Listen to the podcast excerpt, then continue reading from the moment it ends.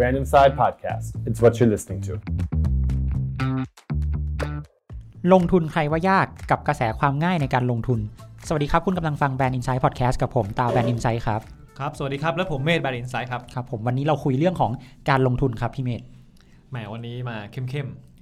เข้มไหม ไม่แน่ใจแฮะ ๆ เพราะว่า เอ้ย พูดถึงการลงทุนมันก็ต้องเข้มนิดนึง อ่ะฮะ และในช่วงเวลาแบบนี้ อืม เศรษฐกิจแบบนี้ คุณจะชวนผมไปลงทุนเหรอ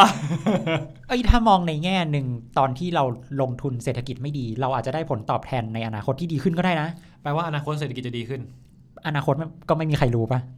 แต่มีแนวโน้ม อืม อ่ะมันก็เป็นไปได้ถูกไหม ใช่ ถ้าตอนนี้มันลงมาต่ำมากแล้ว มันก็อาจจะต้องดีขึ้นมา ใช่ หรืออย่างน้อยถ้าเกิดปีหน้ามันแย่ลงไปอีก มันก็คงไม่แย่มากกว่าไปกว่านี้แบบมากๆป่ะ ก็น่าจะเป็นอย่างนั้น อ่ะดูความเป็นไปได้ ใช่ แต่ว่า เอ้ย มันทำไมอยู่ๆวันนี้ถึงมาชวนคุยเรื่องการลงทุน ปกติพี่เมธลงทุนไงบ้างครับ เอ่อ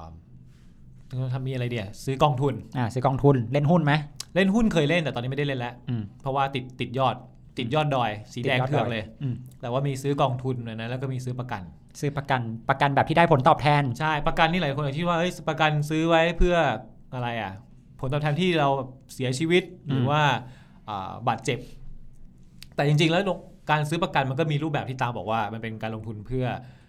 เพื่อให้ได้ผลตอบแทน หรือว่าประกันออมทรัพย์อะไรอย่างนี้ใช่ไหม ครับ ก็ถือว่าประกันก็เป็นรูปแบบหนึ่ง มีอะไรอีกอะหหวยนี่ถือว่าใช่ไหม หวย เอ้ยผมเล่นหวยนะ ถือว่าเป็นการลงทุนไหม เป็นการลงทุนที่มีความเสี่ยงสูง ใช่เหรอ มันใช่ไหม เอาจริงๆผมมองว่ามันมันก็คงไม่ใช่การลงทุนนั่นแหละหวยอ่ะ เพราะว่าน เป็นการเสี่ยงโชคปะ เออมันคือการเสี่ยงโชค เออ มันโอกาสที่จะถูกรางวัลมันน้อยมากอ่ะอืม แล้วมันดูมันพูดยากนะ อืม บางคนอาจจะมีอ่าลงทุนในทองใช่ไหม อ่า ซื้ ลงทุน ซื้อ ทอง ทอง คือซื้อทองเก็บไว้ยังไงขายได้ตึได้ตังค์ ใช่ จะได้ได้กำไรไหมไม่รู้แล้วแต่ราคาทอง แต่หวยนี่มันไม่ไม่น่าวะ มันก็คงไม่ใช่หรอก อืม มีอะไรอีกแล้วก็มีอสังหา อ่าอสังหา ถ้าคุณไม่ซื้อเป็นกองทุน คุณอาจจะซื้อคอนโดบ้านเพื่อเก็งกำไร อืม ตอนนี้ก็ตายเลย ตอนนี้ก็ไม่น่าเหลือกำไรเออ หาเงินเข้ามาก่อนดีกว่า ใช่อืม อ่ะ แล้วยังไงครับ แล้วทีนี้อยากจะชวนคุยด้วยครับว่า พี่เมธรู้หรือเปล่าว่าทุกวันเนี้ยประเทศไทยเรากำลังเข้าสู่สังคมผู้สูงอายุแล้วนะ สังคมผู้สูงอายุพอรู้มาบ้าง เพ อื ราะ ม ว่าถ้าใครที่ติดตามแบรนด์ไซด์พอดแคสต์มาตลอดจะรู้ว่า เรามีการคุยเรื่องสังคมผู้สูงอายุเนี่ยมาเรื่อย อืม ๆ ตลอดปีนี้ปีที่แล้วเราก็พูดกัน อืม แต่มันเกี่ยวอะไรกับการลงทุน ขอบอกตัวเลขก่อน อ่า ผู้สูงอายุในไทยมีประมาณ 11.3 ล้านคน อันนี้คือข้อมูลเมื่อไหร่ ข้อมูลเมื่อปี 60 จากสำนักสถิติ อันนี้ปี 63มานะ ใช่เขาทำสำรวจผู้สูงอายุเนี่ยทุก ๆ 3 ปี อันนี้ไง 3 ปีแล้ว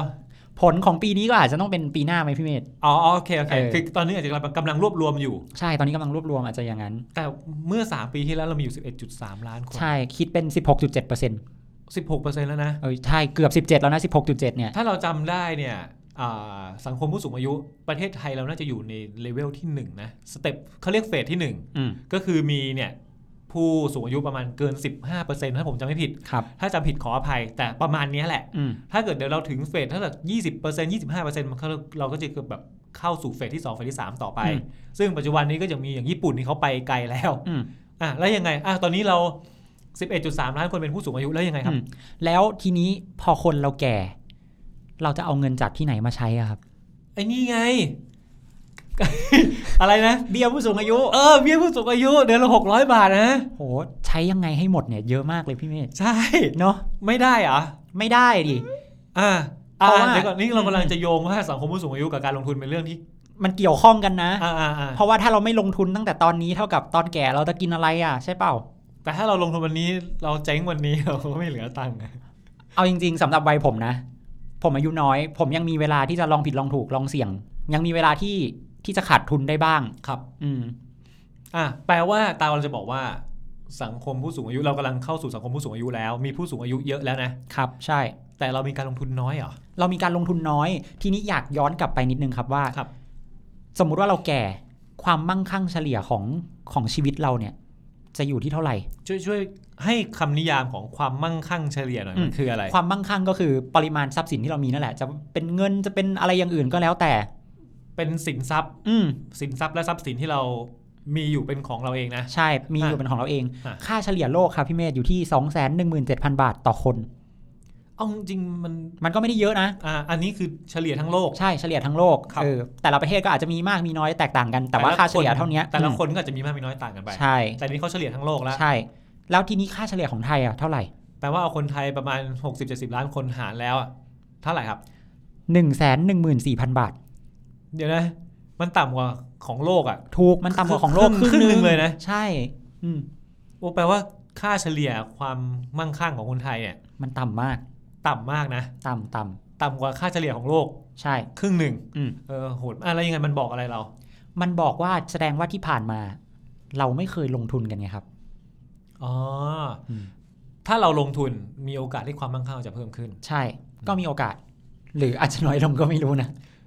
เออใช่ ถ้าเราลงทุนอย่างถูกต้อง อืม เพราะว่าต้องบอกอย่างนี้ว่า โอกาสที่เราจะได้เงินเพิ่มขึ้นไอ้ความมั่งคั่งที่ตาวเล่าเนี่ย อืม ก็ต้องทำงานถูกปะ ถูก ทำงานเพื่อแลกเงิน อืม แต่นอกจากที่เราทำงานเพื่อแลกเงินแล้วเนี่ย บางทีเราก็ให้เงินทำงาน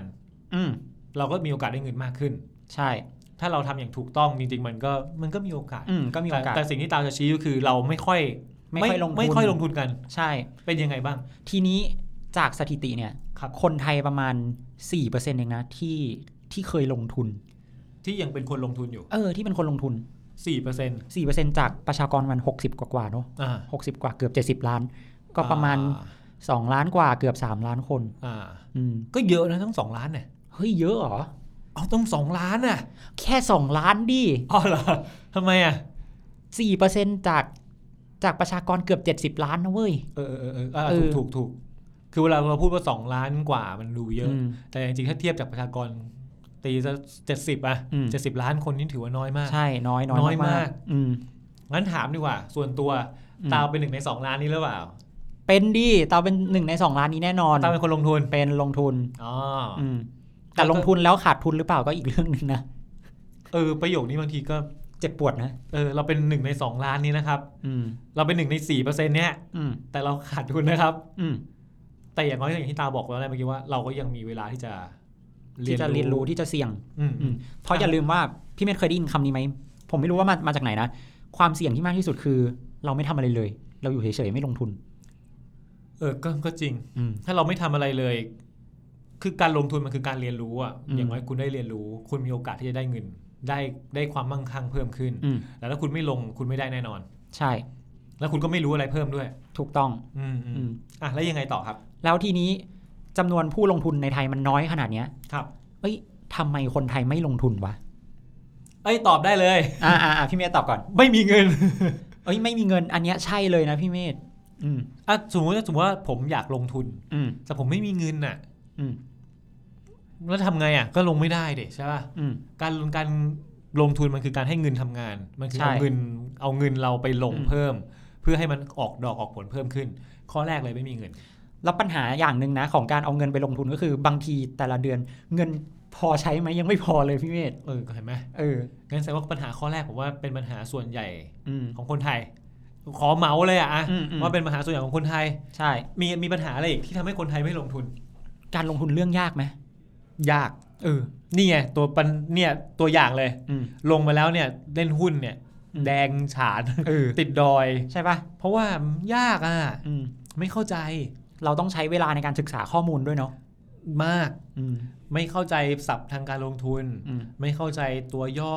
ตัวภาษาอังกฤษอะไรอย่างเงี้ย อืม ไม่รู้เรื่อง อย่างผมจะซื้อกองทุนเงี้ยคืออะไรวะ เข้าไปดูที่มันจะเป็นหนังสือคล้ายๆหนังสือชี้ชวนเนาะเป็นเหมือนแบบตัวสรุปอะไรเงี้ย อ่ะ ขนาดเขาสรุปมาให้แล้วอะผมยังดูไม่รู้เรื่องเลยพี่เมธ อ่านแล้วก็ไม่เข้าใจ เอออ่านเราไม่เข้าใจ ช่วยแบบใช้ภาษาง่ายๆได้ไหมอ่ะ อืม ว่าคุณจะทำแบบกองทุนคุณทำอะไรบ้าง อืม คุณเออไม่ได้เหรอ อืม อ่ะปัญหาข้อที่สองอะนะ อ่ะ คื ปัญหาข้อที่ ไม่ สอ มี งแล้ว เงินแล้วก็ยากแล้วด้วยแล้วอะไรอีก ไม่รู้จะถามใครไม่มีข้อมูลด้วย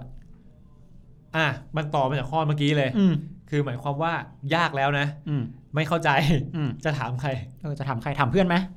อ๋อแดงด้วยกันทั้งคู่ เออแดนแน่ทั้งคู่ พากันกอดคอกันเจ๊ง ทีนี้ก็ไม่รู้ว่าเราถามเพื่อนเพื่อนคือคนที่รู้จริงหรือเปล่า สังเกตไหม อืม เพื่อนที่รู้จริงเนี่ยจะไม่บอกเรา เขาไม่อยากให้เรารวยเหรอ ไม่ไม่รู้เหมือนกัน เออ เอยแต่จริงไหมไอคนที่มันรู้จริง ๆอ่ะมันมักจะแบบว่า เอ้ยมึงก็ไปอ่านอ่านดูอ่านเนี่ยอ่านหนังสือ เออ ไม่ค่อยบอกเราอ่ะ เออ ก็จริงอืม ถามถามพนักงานธนาคารไหม อ๋อเขาขายเลยดิ เออเนาะ ซึ่งไม่ได้บอกว่าไม่ดีนะครับ อืม แต่หมายถึงว่าเขาก็จะเน้นอ่ะเป็นธรรมดาเขาก็อาจจะเน้นขายในผลิตภัณฑ์ที่ธนาคารเขา เขามีเขานำเสนออยู่ ใช่ อืม หรืออาจจะมีเหตุผลอื่น ๆ อีกก็ไม่รู้ อืม เราจะรู้ได้ยังไงว่ามันมัน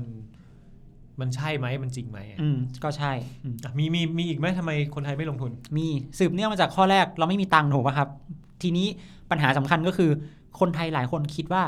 การลงทุนเป็นเรื่องเฉพาะคนรวยที่ต้องใช้เงินจำนวนมากๆ เท่านั้น จริง อืมมันเลยเป็นการปิดโอกาสนะ เหมือนแบบ เฮ้ย อยากซื้อกองทุนว่ะ ต้องซื้อเป็นแสนเป้าวะ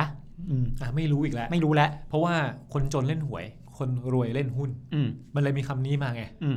เพราะเราคิดว่าการลงทุนเป็นเรื่องของคนรวย ใช่ อืม อืม แล้วทำไงดีเราต้องมานั่งมานั่งแก้ความเข้าใจเรื่องนี้ใหม่เหรอ หรือยังไง ใช่ จริง ๆ ส่วนหนึ่งมันตาว่ามันเป็นเรื่องของทัศนคติที่ที่คนไทยต้องแก้ด้วยนะ ยกเว้นข้อแรกนะ เออ ข้อแรกอันนี้ก็ ข้อแรกคือบอกว่าไม่มีเงิน ไม่มีเงิน อันนี้ไม่ใช่ทัศนคติ ไม่ใช่ อันนี้ แล้ว อันนี้เป็นเป็นสภาพความเป็นจริงที่เราเจอ เออ ใช่ ซึ่งต้องไปแก้ อาจจะเป็นวิธีการแบบอ่าทำงานมากขึ้น อืม ประหยัดอดออม อืม อันนี้แล้วแต่ ใช่ แต่ข้ออื่นๆที่เราว่ามา ยกเว้นข้อแรกอ่ะ อืม คือการลงทุนเป็นเรื่องยาก ข้อมูลไม่พอไม่รู้จะถามใคร อืม หรือการมองว่าการลงทุนเป็นเรื่องของคนรวย เรื่องนี้เป็นเรื่องทัศนคติทั้งนั้นเลย ใช่ ถูกต้อง อืม ทีนี้ตาวไปงานมาครับพี่เมธ อ่าไปงานอะไรมาบ้างครับ เมื่อช่วงที่ผ่านมาเนี่ย มันมีแอปพลิเคชันเพื่อการลงทุนอะเปิดตัวพร้อมๆกัน2องสองแอปเลยนะ อืมใกล้ๆกัน ใกล้ๆกัน มีอะไรบ้าง แอปแรกเป็น FinVest ของกสิกร อ๋อ KBank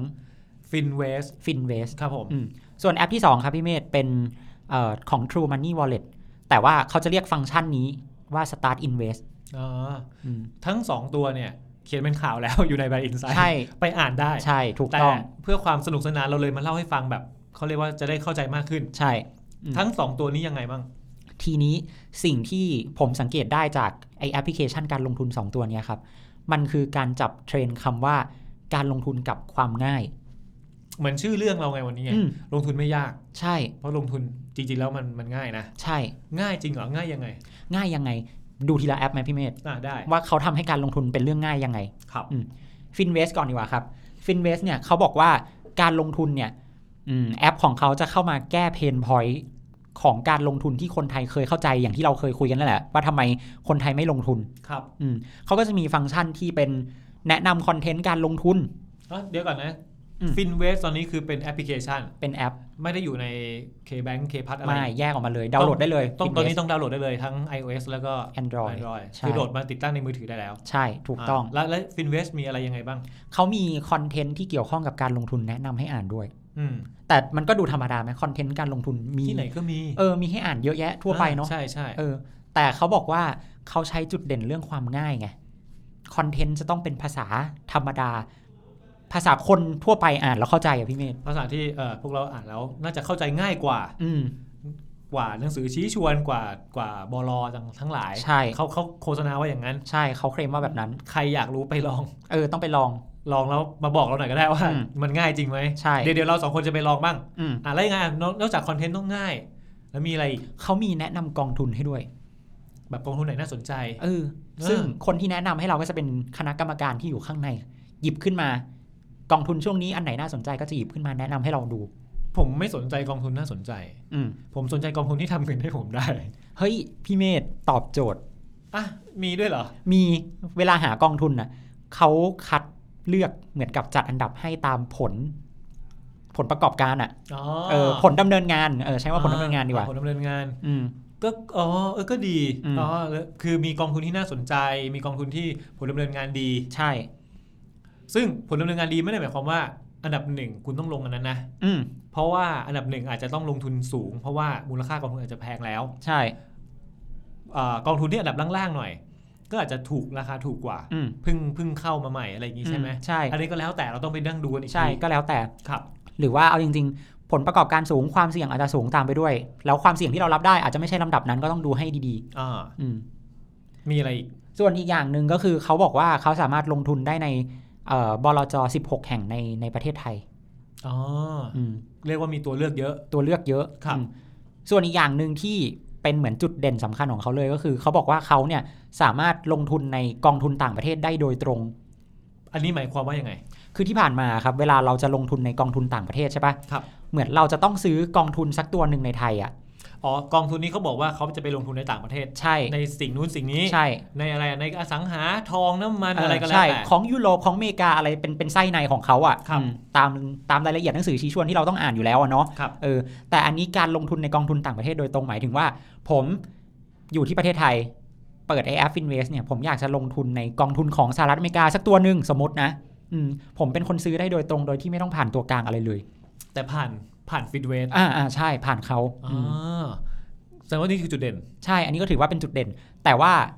อันนี้ต้องบอกก่อนว่าน่าจะเริ่มลงทุนในต่างประเทศได้ประมาณปีหน้า ต้นต้นปีหน้า อ่าต้นต้นปีหน้า ตอนนี้ยังลงทุนในไทยได้ก่อน ใช่ เปิดแล้วใช่ไหม เปิดแล้วสมัครได้เลย อ่าอันนี้คือฟินเวท อ่าอันนี้คือ Finvest ครับ อืมต่อไปเป็น Start Invest ของ True Money Wallet เนอะ ไอยชื่อเขาชัดดีนะ เออ Start Invest เริ่มลงทุน อ่า เออ อันนี้ก็ไม่อยู่ในทูมันนี่เหมือนกันใช่ไหม อยู่ในแอป True Money Wallet เลยครับ ไม่ต้องโหลดเพิ่ม ไม่ต้องโหลดเพิ่มเลย แปลว่าใครที่มีทูมันนี่วอลเล็ตอยู่แล้วเนี่ย อืม อาจจะอัปเดตแอปสมัย ใช่ แล้วก็จะมีฟังก์ชันเนี้ย อืม เพิ่มขึ้นมา อืม ลงทุนได้เลย ใช่ ทำอะไรได้บ้าง แต่ก่อนเราอาจจะคุ้นว่า True Money Wallet เอาไว้เติมเกมปะ ใช่ เออ เอาไว้เอ่อเอาไว้ซื้อของเซเว่น เออ ซื้อของเซเว่นเติมเกมจ่ายบิน ใช่ เวลาเดินเข้าไปเซเว่นแล้วไม่มีตังค์เนี่ย อืม ใช้ตัวนี้ได้แบบบางทีโอนเงินจากบัญชีธนาคารเข้าอ่าวอลเล็ต อืม แล้วก็จ่ายเงินหรือเรื่องนี้ที่บอกเติมเติมเกมใช่ไหม ใช่ รเล่นเกม เติมเกม หรือว่าอ่าจ่ายบิลต่าง อืม ๆอืม ทีนี้มันก็สามารถลงทุนได้ในแอปด้วยเหมือนกัน อ่าเป็นลงทุนได้แล้ว ใช่ เอาเหมือนที่เขาบอกใช่ไหมว่าทวนนี่วอลเล็ตจะไม่ได้เป็นแค่วอลเล็ตต่อไป อืม ไม่ได้เป็นแค่กระเป๋าไว้จ่าย ถูก แต่ลงทุนได้ด้วย ใช่ ทำอะไรได้บ้าง ซึ่งเขาก็เคลมว่าแอปเขาเนี่ยมีคอนเทนต์เพื่อการลงทุนเหมือนกัน เมื่อกี้เหมือนเมื่อกี้เลยดิ เออ มีคอนเทนต์เพื่อการลงทุน ใช่ ง่ายไหม ง่ายง่ายเหมือนกัน อืมแล้วก็มีการแนะนำกองทุนที่น่าสนใจอะ่ะ ตามความสนใจของผู้ใช้งานแต่ละคน แล้วเขารู้ได้ไงว่าเราสนใจอะไร ก็คงเป็นการคีย์เวิร์ดไหมครับเซิร์ชเราเซิร์ชอะไรบ่อยๆ เขาก็จะคัดเลือกกองทุนพวกนั้นเนี่ย ขึ้นมาให้เราดู อ๋อหรืออาจจะแบบมีการใส่ความสนใจไว้ อืม ว่าเราสนใจเรื่องอะไร อืม แล้วเขาก็คัดเออกองทุนที่มันตรงกับสิ่งที่เราให้ อืม ข้อมูลไว้ก็ ใช่ ได้ อืมเราอาจจะชอบเทคโนโลยี เขาก็จะแนะนำกองทุนเทคโนโลยีเข้ามาไหม อืม หรือว่าถ้าสมมติว่าตอนเราทำแบบประเมินความเสี่ยง ความเสี่ยงเรารัดได้แค่ระดับ 3 ระดับ 4 ความเสี่ยงต่ำเขาก็อาจจะแนะนำกองทุนที่มีความเสี่ยงต่ำขึ้นมาให้เราเลือก อืม อืม หรือว่าสนใจช่วงปลายปลายๆปีก็ต้องลดหย่อนภาษี ใช่ อยากจะลดหย่อนภาษี อืม ลงในกองไหนดี ใช่เขาก็จะมีตัวกองทุนที่แนะนำขึ้นมาให้เราอ่าน ให้เราดูได้เหมือนกัน ครับ อืมแล้วทีนี้เขาบอกว่าเขาสามารถลงทุนได้ใน 10บลจในไทย อาจจะน้อยกว่าเมื่อกี้ อืม เออของฟินเวมี 16 ใช่ อันนี้อมีืม 10 แต่เอาจริงๆ 10 ก็ไม่ก็ไม่น้อยแล้วนะ อืมไม่น้อยหรอก เออ อืม แล้วยังไงอีก แต่ทีนี้ True Money Wallet ผมว่ามันก็มีข้อจำกัดอย่างหนึ่งนะ ยังไงครับ เวลาเราเราต้องการโอนเงินออกจาก wallet ของเราอะ อ๋อ งั้นต้องเดี๋ยว เออ จะต้องถามก่อน แปลว่ามันอยู่ใน True Money Wallet เลย เป็น เป็น เป็นฟังก์ชันที่อยู่ในนั้นเลย ถูกต้อง แปลว่าถ้าสมมุติว่าผมโอนเงินจากธนาคารเติมในกระเป๋าตังค์ อืม แล้วก็ลงทุนเลย อย่างเงี้ยเหรอ ใช่อืม ลงทุนผ่าน Wallet เลย ใช่ แล้วเวลาถอนเงินอ่ะ เวลาถอนเงินก็ต้องถอนจาก wallet ออกไปบัญชีธนาคาร อ๋อ ต้องถอนกลับมาจากกองทุนที่เราลงอ่ะ ใช่ถอนออก กลับมามาที่ wallet ก่อน กลับมาที่ wallet แล้วถอนออกไปอีกทีหนึ่ง อ๋อ เพราะฉะนั้นมันก็อาจจะมีค่าธรรมเนียมก็ต้องไปศึกษากันดีๆว่า มันมีช่องทางไหนบ้างไหมที่ค่าธรรมเนียมถูกหรือแพงก็ต้องไปคำ ห นึ รือง แต่ละ ถึ ธ งต นาง คารจะค่าธรรมเนียมเท่ากันไหม อันนี้ไม่รู้ อ่าใช่อันนี้ก็ไม่รู้ แต่แต่ละคนอาจจะต้องไปดูอันนี้ ใช่ถูกต้อง อ่ อืมา พี่เมธสังเกตอะไรอย่างหนึ่งไหมครับว่า ทั้งไอ้ Finvest แล้วก็ Start Invest ใน True Money Wallet เนี่ย ครับ มันเน้นจุดเด่นเรื่องความง่ายในการลงทุนเหมือนกันเลยนะ อืม ง่ายๆจริง อืม คือแปลว่าเราสามารถดาวน์โหลดแอปพลิเคชัน ใช่ ในกรณี Finvest อืม กรณี True True เอ่อ Money Wallet ตัว Start อื Invest ม เนี่ยไม่ต้องโหลด ไม่ต้องโหลดถ้าคุณมี True Money Wallet อยู่แล้ว ใช่ แล้วถ้าเกิด Finvest โหลดมาแล้วต้องยังไง จริง ๆ แล้วสเต็ปคล้าย ๆ กันทั้งคู่เลยครับ ก็แค่กรอกข้อมูลกรอกเบอร์โทรศัพท์ ตั้งรหัสผ่าน แล้วก็ถ่ายรูปคู่กับบัตรบัตรประชาชน เป็นเหมือนตัวยืนยันว่า เอ้ย เราคือคนนี้จริง ๆ นะ อ่าอ่า เออแล้วก็รอให้เขาอนุมัติเปิดบัญชี ก็ลงทุนได้แล้ว ใช่ เสร็จแล้วก็ลงทุนได้เลย ซึ่งเอา อื จ ม ริง ๆ พวกนี้มันไม่ได้นานอ่ะในการอนุมัติอะยุคเนี้ย เออง่ายจริง เออ มันมันไวมากเดี๋ยวเนี้ยอืมแล้วถามว่าไอ้สองแอปเนี้ยใครจะได้เปรียบมากกว่ากัน อ้าว ได้เปรียบเหรอ อืม ผมเดาว่า Finvest มั้ง ฟินเวสใช่ไหมอืม ก็คือ Finvest อยู่กับ KBank ไง อืมอืม ก็มีความเป็นธนาคารอาจจะรู้สึกเออเขาเรียกไง คุ้นเคย อ่าคุ้นเคยกับระบบของ ใช่ ธนาคารมากกว่า หรือว่าการจะเป็นแบบเหมือนแบบว่าเป็นธนาคารเนี่ย เงินมันอยู่ง่ายไง อืม ไม่เสียค่าธรรมเนียม อืม หรือจะเสียน้อยหน่อยไม่แน่ใจนะ อืมหรืออาจจะผูกกับบัญชี K-Bank ได้โดยตรง อ่าใครใครมีเคพัสอยู่แล้ว อืม อะไรอย่างนี้อ๋ออีกอันหนึ่งฟินเวสลงทุนต่างประเทศได้ เออใช่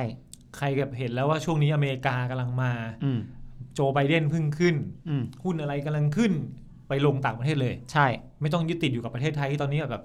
เดี๋ยวจะดูแบบ อาจ ไม่ จะ รู้ ไม่แน่นอนเท่าไหร่ เออใช่ใช่อ่ะ อืม ผมว่าฟินเวส อ่ะแต่ทีนี้ขอเสริม แต่อย่าลืมว่าไอ้ Start Invest ของ True Money Wallet เนี่ย True Money Wallet มีฐานผู้ใช้งานปัจจุบัน 15 ล้านคนเลยนะ ก็เยอะอยู่ อืม อ๋อที่สำคัญไม่ต้องมีบัญชีธนาคารใช่ไหม อืม หรือจะเป็นบัญชีธนาคารอะไรก็ได้ อืม คือเขาเรียกว่าไงทูมันนี่จริงๆมันมีมีวิธีเติมเงินหลายแบบ ใช่ อาจจะต้องอาจจะทำผ่าน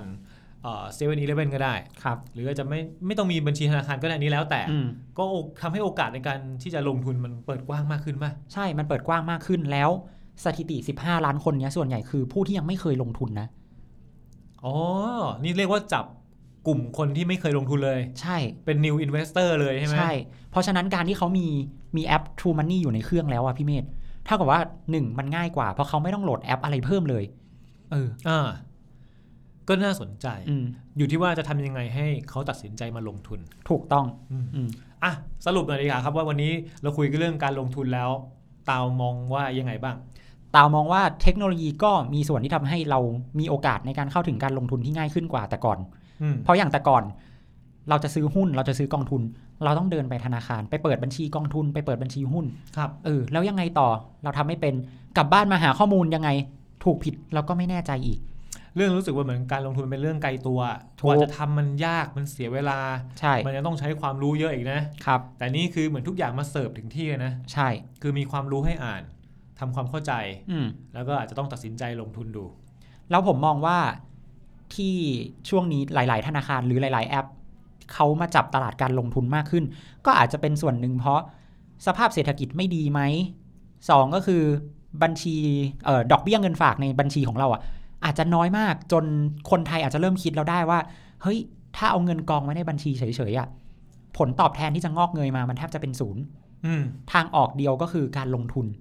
หรืออีกอย่างในมุมหนึ่งคือ ปัจจุบันนี้คนไทยลงทุนมีเพียงแค่ 4%ของประชากรทั้งหมด อืม หรือประมาณ 2 ล้านกว่าคนที่เราคุยตอนแรก ถูกต้อง แปลว่ายังมีคนอีกประมาณสัก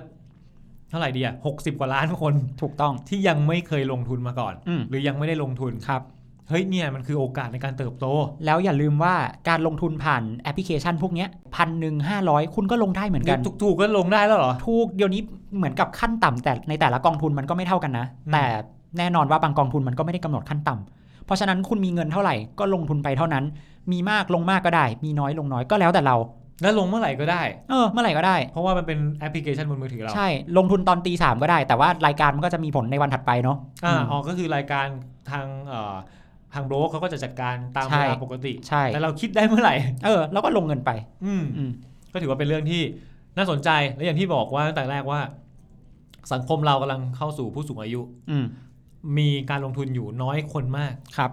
ดังนั้นเราควรจะเริ่มศึกษาการลงทุนตั้งแต่วันนี้ อืม เพราะว่าอนาคตมันก็คือความไม่แน่นอนเนาะ ใช่ เราลองลงทุนไว้เพื่อจะได้ไม่ต้องหวังกับอะไรอะ่ะ กองทุนผู้สูงอายุ เออ เงินผู้สูงอายุเดือนละเท่าไหร่หกร้อยบาท ใช่ เออซึ่งจริง ๆ มันก็ไม่พอหรอก ครับ อืม อ่ะวันนี้ก็ประมาณนี้ ใช่ครับวันนี้ก็ประมาณนี้ครับพี่เมธเอาไว้เดี๋ยวครั้งหน้าตามมีอะไรมาเล่าให้พี่เมธฟังก็ฝากติดตามกันด้วยครับ ครับผม สำหรับวันนี้ก็ต้องลาไปก่อน สวัสดีครับ สวัสดีครับ Brand Inside Podcast. It's what you're listening to.